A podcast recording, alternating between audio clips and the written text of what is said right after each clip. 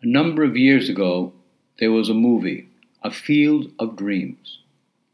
In this movie, a farmer is inspired to build a baseball field out in the middle of nowhere.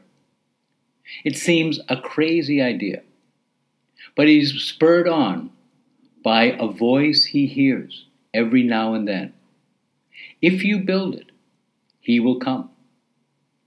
The one he wanted to see was his deceased father, who had played baseball. So, with this hope, he builds his baseball field.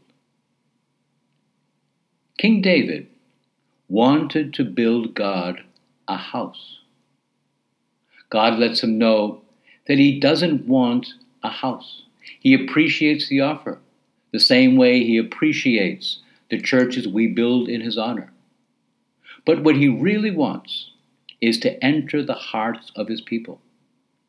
In our first reading today, we see that David understands this as he prays that he and all his descendants will always be faithful to the Lord.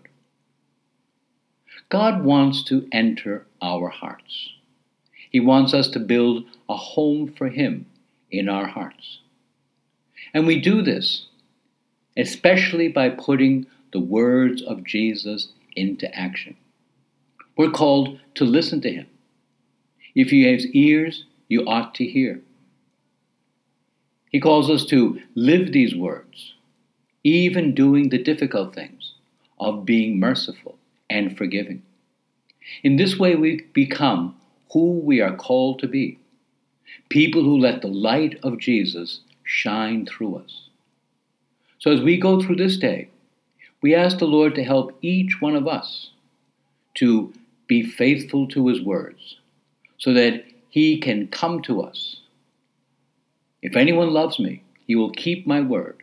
My Father will love him, and we will come to him and make our home with him.